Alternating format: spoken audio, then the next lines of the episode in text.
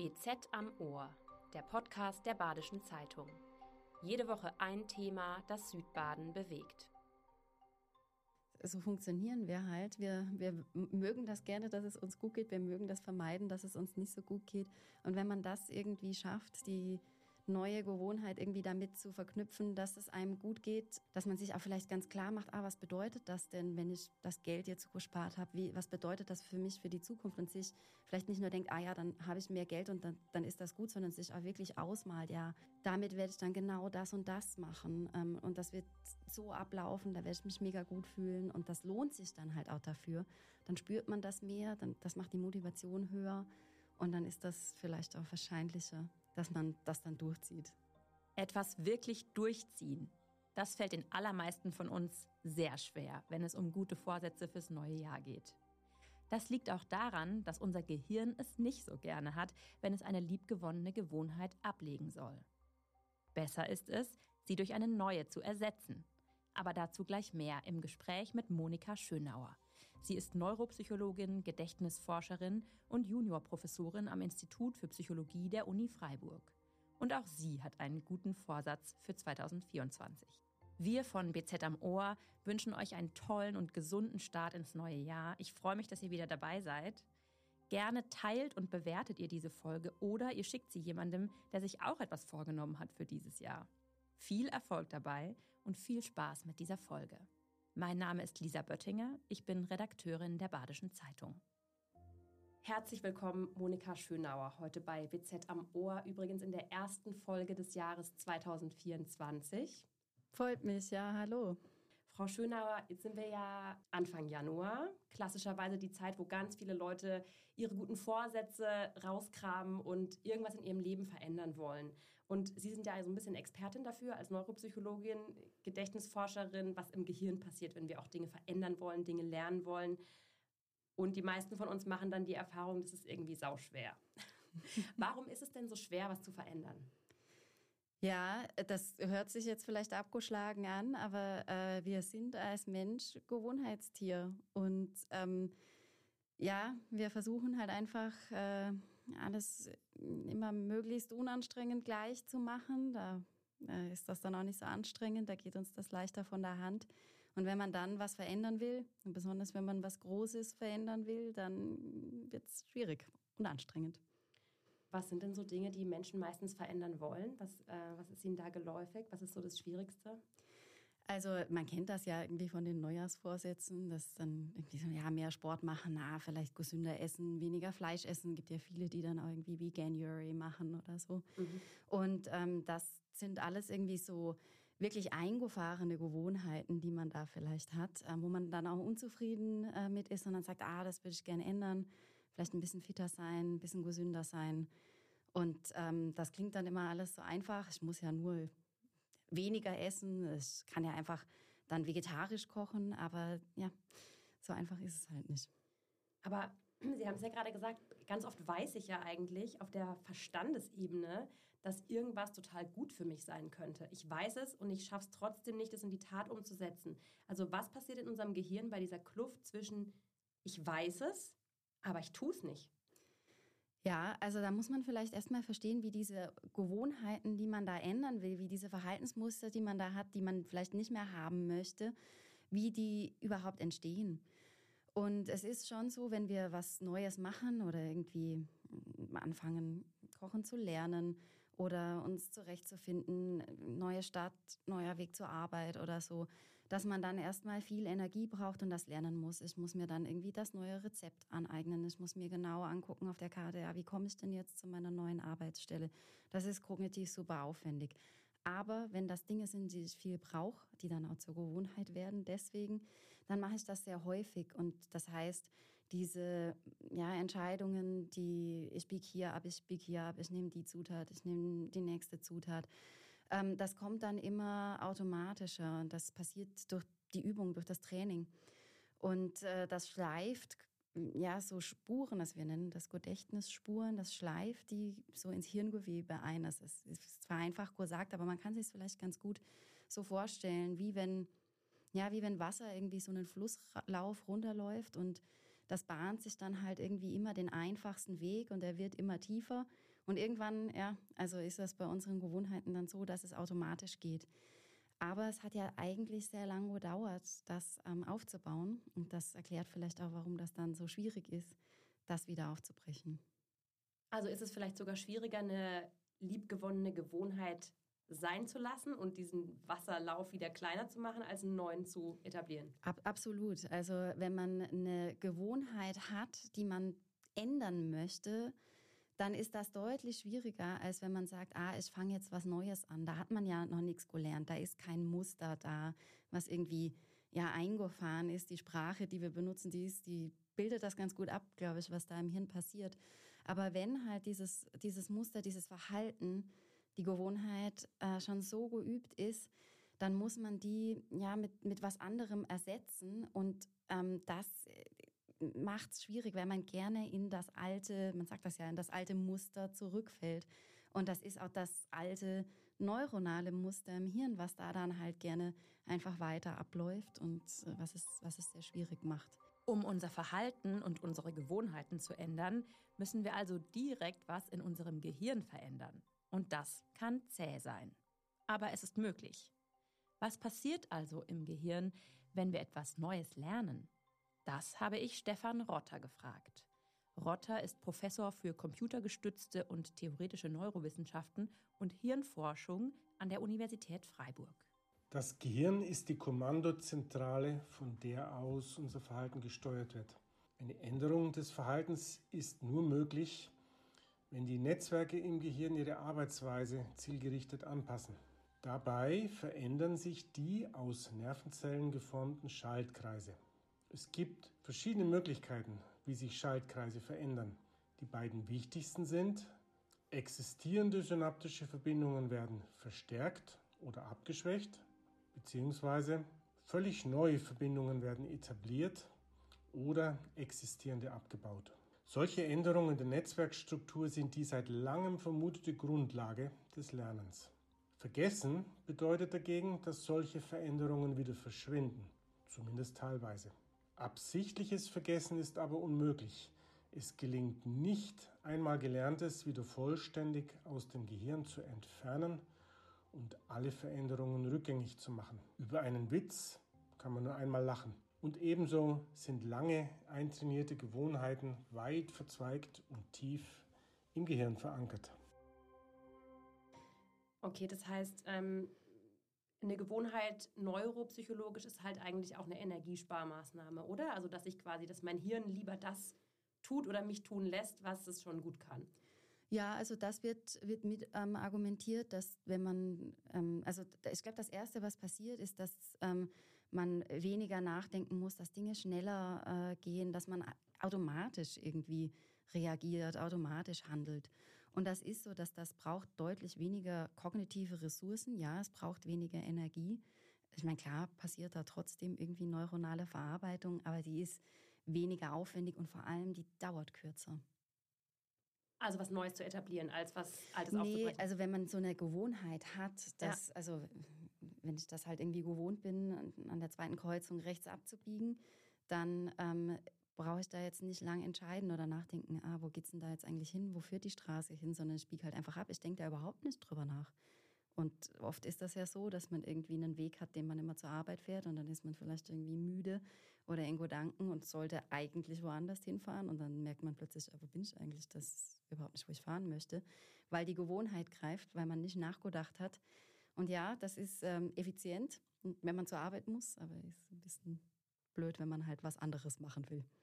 Warum haben wir denn dann eigentlich Gewohnheiten so als Menschen, äh, so evolutionsbiologisch oder so? Was ist denn der Vorteil davon? Weil viele Leute schlagen sich ja jetzt auch ein bisschen damit rum, wenn sie gerade sagen, ich möchte eigentlich gern vegetarisch essen oder mehr Sport machen und es hemmt sie einfach, diese Gewohnheit, diese alte.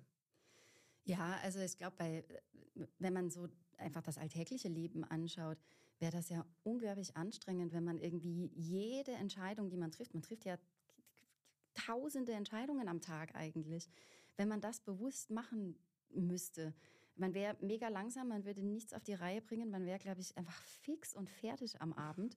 Und das ist gut, dass wir das nicht machen müssen. Und ich glaube, die allerwenigsten Menschen mögen das, wenn sich was ändert, wenn was neu ist und sie dann viel, also in gewissem Maße ist das natürlich gut und stimulierend. Ähm, aber wenn das zu viel wird, wird das schnell überfordernd.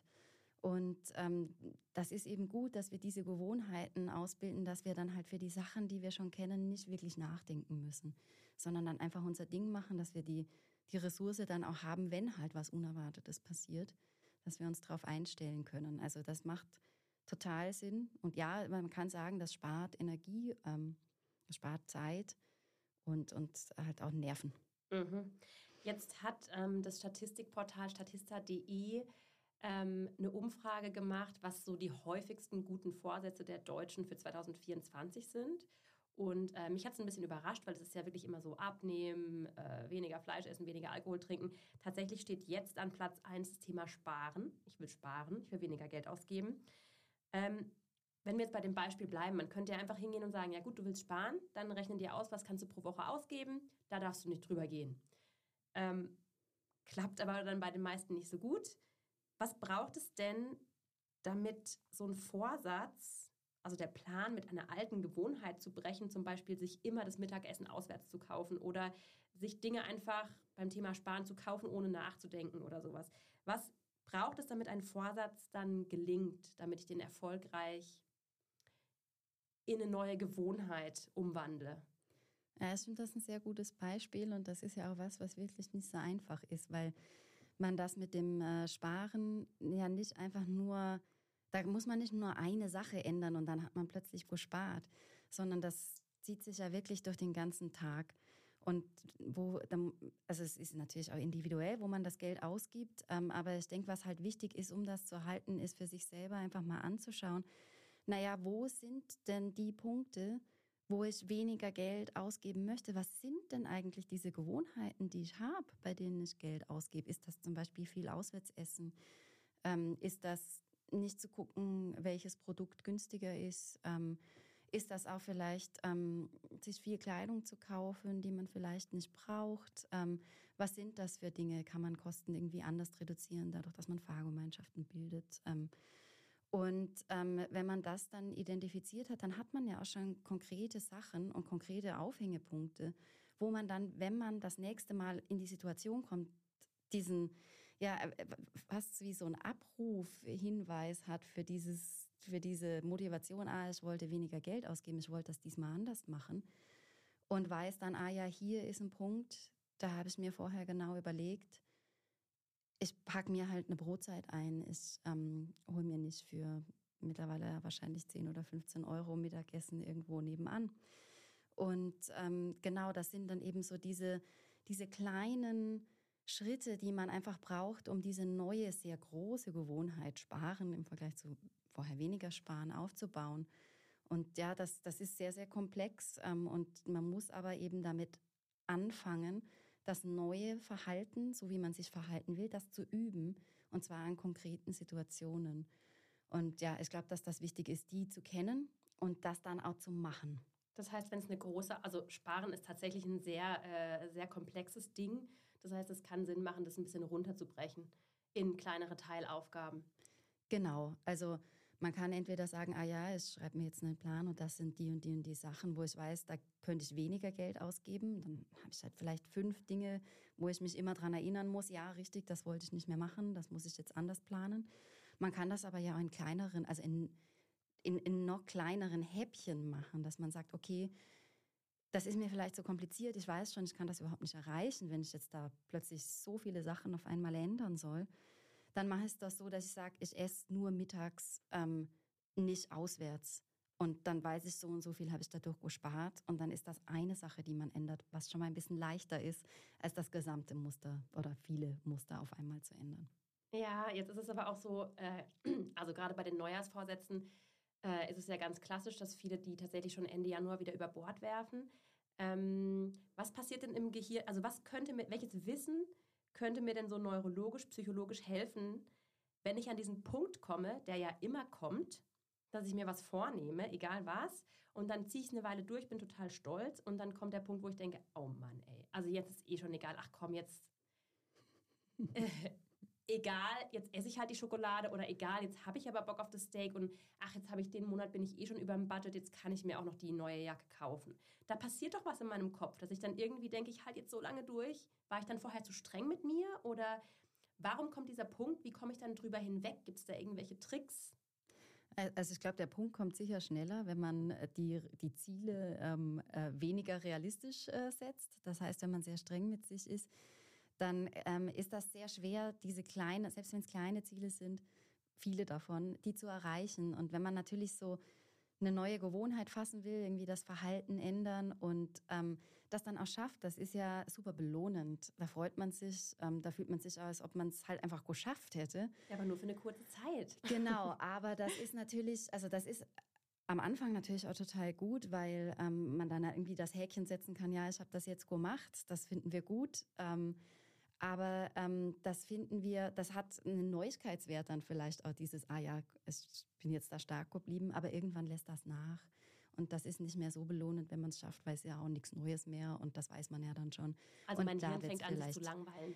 Ja, ja, das kann man vielleicht so umschreiben. Das ist halt einfach, dass es, genau, dass es dann halt irgendwie nicht mehr als so was Positives bewertet wird, dass man das jetzt geschafft hat. Und ähm, dann wird es vielleicht ein bisschen gefährlicher ähm, weil die Motivation, ähm, den nächsten, also die Motivation, den nächsten Haken zu setzen, ähm, nicht mehr ganz so groß ist.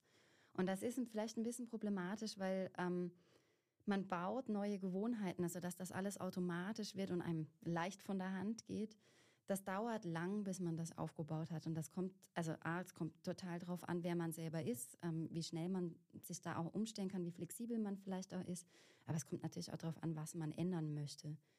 Wenn man jetzt einfach ähm, so was Großes ändern möchte, wie wo man wie viel Geld ausgibt, dann ähm, dauert das wahrscheinlich länger, bis das ja so eine so ein Automatismus geworden ist, als wenn man irgendwie was Kleineres macht. Zum Beispiel sagt, ich möchte irgendwie einmal am Wochenende einen Spaziergang machen, weil ich weiß, mir tut das gut. Wenn die Gewohnheit sehr groß ist, macht es das natürlich schwieriger. Also wenn ich jetzt sparen will, das betrifft ja meinen gesamten Alltag und ganz viele verschiedene Einzelsituationen.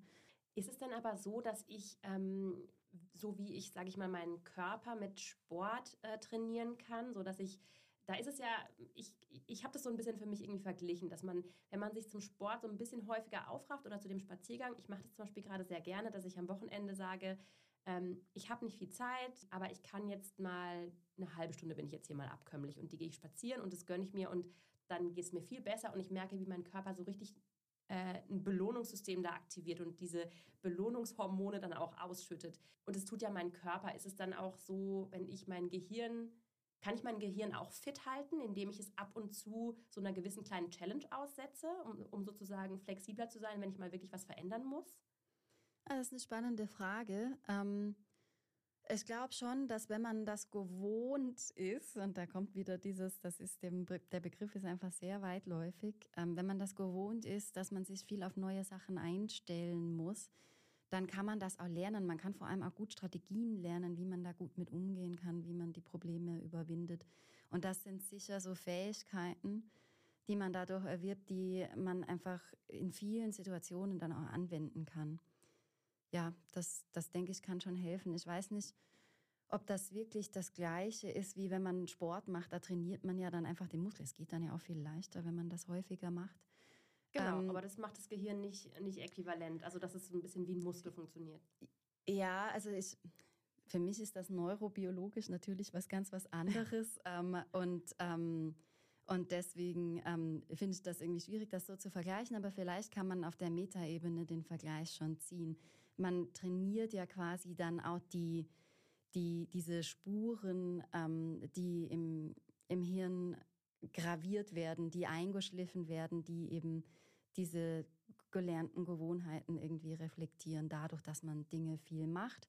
Und da würde ich auch sagen, man übt halt bestimmte Verhaltensweisen. Und man kann eben auch üben, ähm, auf so einem sehr abstrakten Level, sich viel auf neue Situationen einzustellen. Was wäre da ein Beispiel? Ja, also wenn man, äh, zum, wenn man einen Job hat, wo man sich ähm, sehr, sehr häufig ähm, in, in, neue Gebiete zum Beispiel einarbeiten muss, also ich kann mir vorstellen, dass Ihnen das so geht, dass Sie mit vielen Leuten über viele Themen sprechen, Ähm, das, ähm, da lernt man natürlich, wie man, wie man damit umgeht. Das ist für Personen, die das nicht gewohnt sind, extrem herausfordernd. Ja. Und ich glaube aber, man kann das über die Zeit dann schon auch üben und weiß dann, ähm, wie man sich in ein unbekanntes Thema sehr schnell auch einarbeiten kann. Ist es dann auch eine Frage des Alters, wie sehr ich ähm, mir was Neues angewöhnen oder was Altes abgewöhnen kann? Ja, also es gibt da Forschung dazu, dass ähm, äh, man natürlich, je älter man wird, desto mehr Gewohnheiten baut man auf. Ähm, das ist ja auch super logisch. Ähm, wenn ich halt einfach schon länger gelebt habe und ähm, mehr unterschiedliche Dinge gemacht, dann habe ich natürlich Gewohnheiten zu mehr Sachen auch entwickelt. Und das ist dann schon so, dass es da sicher häufiger die Situation gibt, dass man nicht einfach, wenn man was Neues anfangen will, das komplett neu lernt, sondern dass es oft so ist, dass man halt schon eine Art hat, mit so Situationen dann umzugehen und das umlernen muss. Und das äh, ist ja, wie gesagt, schwieriger. Deswegen ähm, scheint oder kommt einem das vielleicht mit dem Alter auch schwieriger vor. Trotzdem können wir unser ganzes Leben lang etwas Neues lernen und Gewohnheiten ändern. Der Grund dafür ist die Plastizität unseres Gehirns. Das heißt, die Synapsen, also die neuronalen Verbindungen in unserem Gehirn, können sich unserer Umwelt und neuen Herausforderungen anpassen. Sie tun das ständig, sogar ohne dass wir es merken, erklärt Stefan Rotter. Der Vorgang des Lernens wird uns nicht bewusst. Auch sind die zellulären und molekularen Veränderungen nicht unserer willentlichen Kontrolle unterworfen. Wir merken nur am Ergebnis, dass wir etwas gelernt haben. Lernen ist oft anstrengend und kostet Energie. Junge lernen leichter als alte, aber für alle gilt, gute Motivation und Konzentration, sinnvolle Lektionen, maßvolle Wiederholung, ausgewogene Ernährung und Sport, ausreichend Schlaf und Entspannung sind hilfreich. Und ja, der Vorrat an Zellen und Synapsen ist begrenzt. Allerdings dürften diese Beschränkungen im Alltag keine große Rolle spielen. Die eben genannten Umstände sind in der Praxis viel wichtiger. Und welche Rolle spielt Stress bei dem Ganzen? Also ähm, man sagt ja auch ganz oft, dass, ähm, also ich kenne das so zumindest bei kleineren Kindern, dass man zum Beispiel nicht so viele Dinge auf einmal verändern soll. Oder dass man Veränderungen nicht dann äh, erzwingen oder vorantreiben soll, wenn gerade sowieso äh, viel los ist. Also wenn man gerade eh irgendwie am Umziehen ist, sollte man jetzt nicht, äh, ich ziehe es mal den Vergleich, gleichzeitig den Schnuller abgewöhnen und äh, alle Eltern anfangen zu arbeiten, die vorher zu Hause waren oder irgendwie sowas. Ist, ist Stress auch im Erwachsenenalter eine Situation, die sich auswirkt? Ja, also natürlich. Und das macht ja auch total Sinn. Der Stress, den Sie beschreiben, der kommt ja auch daher, dass jetzt gerade in dem Beispiel ganz, ganz viel Neues und ganz viel Veränderung auf einmal passiert. Das zieht unglaublich viele Ressourcen für Kinder besonders, ähm, weil die ja auch noch gar nicht dieses Sicherheitsgefühl haben. Und wenn sich da so viel verändert, das muss ja unglaublich dramatisch sein. Ähm, und beim Erwachsenen ist das aber natürlich genauso. Also wir wissen, wenn in den verschiedenen Lebensbereichen sich gleichzeitig viel verändert, in Familie, Partnerschaft, im sozialen, ähm, im Berufsleben, dann wird das einfach sehr, sehr herausfordernd. Und ist es generell so, wenn wir gerade beim Thema Kindheit sind, ähm, gibt es, sage ich mal, Dinge, die, also spielt die Kindheit, die ich jetzt als erwachsener Mensch hinter mir habe, eine Rolle dabei, wie schwer oder leicht es mir fällt, neue Gewohnheiten zu etablieren, alte Gewohnheiten loszulassen. Also ich könnte mir vorstellen, wenn ich mir, wenn ich so zurückdenke, was wirklich Dinge sind, die ich so ganz unhinterfragt einfach tue, ähm, dann sind es ja oft Dinge, die kenne ich schon aus meiner Familie. Die habe ich schon erlebt, als ich irgendwie ähm, keine Ahnung, als Dreijährige vielleicht am Esstisch saß oder so. Und also ich habe Ihnen ein Beispiel im, im, Vorgespräch genannt. Ich bin zum Beispiel fast reflexartig bei, bei, äh, bei Feiern oder kleinen Erfolgen. Da haben Familienmitglieder mir immer eine, von mir immer eine Flasche Sekt im Kühlschrank parat. Und ich habe das heute nicht mehr, aber ich denke manchmal so, oh, das wäre doch jetzt ein Moment für, für einen Sekt, weil ich einfach so trainiert bin, dass, ähm, ja, dass man halt Dinge einfach auch mal mit Alkohol feiert. Und das kann man jetzt gut finden oder schlecht. Ich denke mittlerweile, äh, muss ich eigentlich gar nicht haben, aber ich, es kommt mir vor, als würde mein Gehirn einfach sagen, oh, jetzt lass die Korken knallen, Baby. Ja, das macht ja total Sinn und ich denke, das geht äh, ganz vielen Leuten, also zumindest in Deutschland auch so, dass, dass äh, einfach ein Brauch, eine Gewohnheit äh, ist, mit der man auch aufgewachsen ist. Und ähm, das ist natürlich so, dass die, die Gewohnheiten, die man schon seit der Kindheit hat, ähm, diese, ja, diese, diese Regelhaftigkeiten, die man seitdem kennt, die sind wahrscheinlich besonders gut eingeschliffen und ähm, da ist das vielleicht dann auch schwieriger, das aufzulösen, wenn man ähm, das noch nie anders gemacht hat. Ähm, Im Vergleich zu, wenn man immer mal was Neues ausprobiert in einem bestimmten ähm, Bereich. Mhm. Und welche Rolle spielen Emotionen dabei? Also man tut ja viele Dinge auch aus Gewohnheit. Wenn ich jetzt bei der Sektflasche bleibe, weil es dann ähm, ist wie so ein, so ein Ablauf im Kopf, dass man sagt, okay, jetzt kam Gefühl XY, logische Folge ist, Flasche Sekt öffnen und äh, Glücksgefühl oder so. Gar nicht wegen dem Alkohol, sondern weil man einfach diesen Arbeitsablauf einhält, so ein mhm. bisschen. Total. Ja, das, das geht ein bisschen darauf zurück, wie wir jetzt in der Psychologie ähm, Gewohnheit überhaupt definieren. Gewohnheit ist für uns ein Verhaltensmuster, also was, was man tut, aber schon auch ausgelöst von einer bestimmten Situation und oder in, in einer bestimmten Situation. Und die Situation kann sein, dass man an einem bestimmten Ort ist, aber die Situation kann auch sein, dass man sich irgendwie gut fühlt, weil man was zu feiern hat. Und diese Situation ist dann unweigerlich verknüpft mit diesem Verhalten, was man dazu kennt. Und ähm, das ist genau eben das, was man gelernt hat. Also wenn ich, wenn was total Gutes passiert, wenn äh, wenn ich einen Preis gewonnen habe, keine Ahnung, wenn ich im Sportwettkampf gewonnen habe als Kind oder so, ähm, dass dann ähm, eben gefeiert wird, wie auch immer. Also mit Kindern nicht mit der Flasche Sekt, aber dann halt vielleicht irgendwie mit Süßigkeiten. Ähm, und ähm, das ist dann verknüpft äh, miteinander. Und das, ähm, das aufzubrechen, das ist eben das, ähm, was so schwierig ist, weil man, weil man das gelernt hat. Ah, deswegen waren oft die Psychologen vor einem Belohnungsmechanismus mit Süßigkeiten.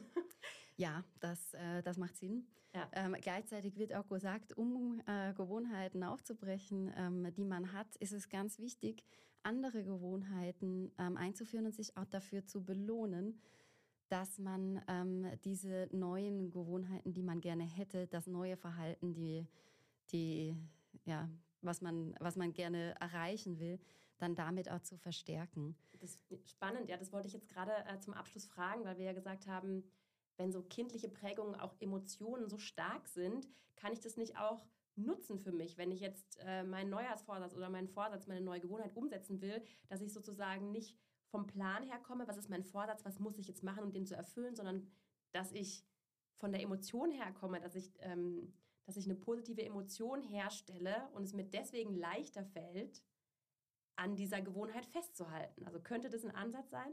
Das kann absolut ein Ansatz sein. Also das ist, äh, so funktionieren wir halt. Wir, wir mögen das gerne, dass es uns gut geht. Wir mögen das vermeiden, dass es uns nicht so gut geht. Und wenn man das irgendwie schafft, die neue Gewohnheit irgendwie damit zu verknüpfen, dass es einem gut geht, ähm, dass man sich auch vielleicht ganz klar macht, ah, was bedeutet das denn, wenn ich das Geld jetzt gespart habe? Wie, was bedeutet das für mich, für die Zukunft? Und sich vielleicht nicht nur denkt, ah ja, dann habe ich mehr Geld und dann, dann ist das gut, sondern sich auch wirklich ausmalt, ja, damit werde ich dann genau das und das machen. Ähm, und das wird so ablaufen, da werde ich mich mega gut fühlen und das lohnt sich dann halt auch dafür. Dann spürt man das mehr, dann, das macht die Motivation höher und dann ist das vielleicht auch wahrscheinlicher, dass man das dann durchzieht. Super, vielen Dank, Frau Schönauer. Super, dass Sie heute bei uns bei BZ am Ohr waren. Vielen, vielen Dank. Sehr gerne. Was ist Ihr Neujahrsvorsatz? mein, mein, ganz typisch, ich würde mich gern ein bisschen gesünder ernähren und ein bisschen mehr bewegen. Okay, und wie gehen Sie das jetzt an? Ich habe tatsächlich meinen Neujahrsvorsatz äh, jetzt auch schon zum, zur, zur Winterjahreszeit ähm, äh, eingeschlichen mhm. und ähm, habe mich zum ersten Mal in meinem Leben im Fitnessstudio angemeldet und ähm, habe mir da auch direkt eine Strategie gesucht, ähm, wie das für mich belohnend ist und dass ich dabei bleibe. Und zwar habe ich mich sozial verpflichtet. Ich gehe immer mit einer Freundin hin ähm, und das ist dann schön, weil wir ähm, uns da auch unterhalten können. Wir belohnen uns danach dann auch immer mit, wir gehen dann noch in die Sauna. Und dann ähm, ist das tatsächlich jetzt gar nicht mehr so schlimm, sondern ich gehe mittlerweile auch gerne hin. Okay, dann werde ich nochmal Ende Januar bei Ihnen anrufen. Dann gucken wir mal. Alles klar, ich danke Ihnen, Frau Schönauer. Vielen Dank. Gerne. Das war BZ am Ohr, der Podcast der Badischen Zeitung. Jede Woche ein Thema, das Südbaden bewegt.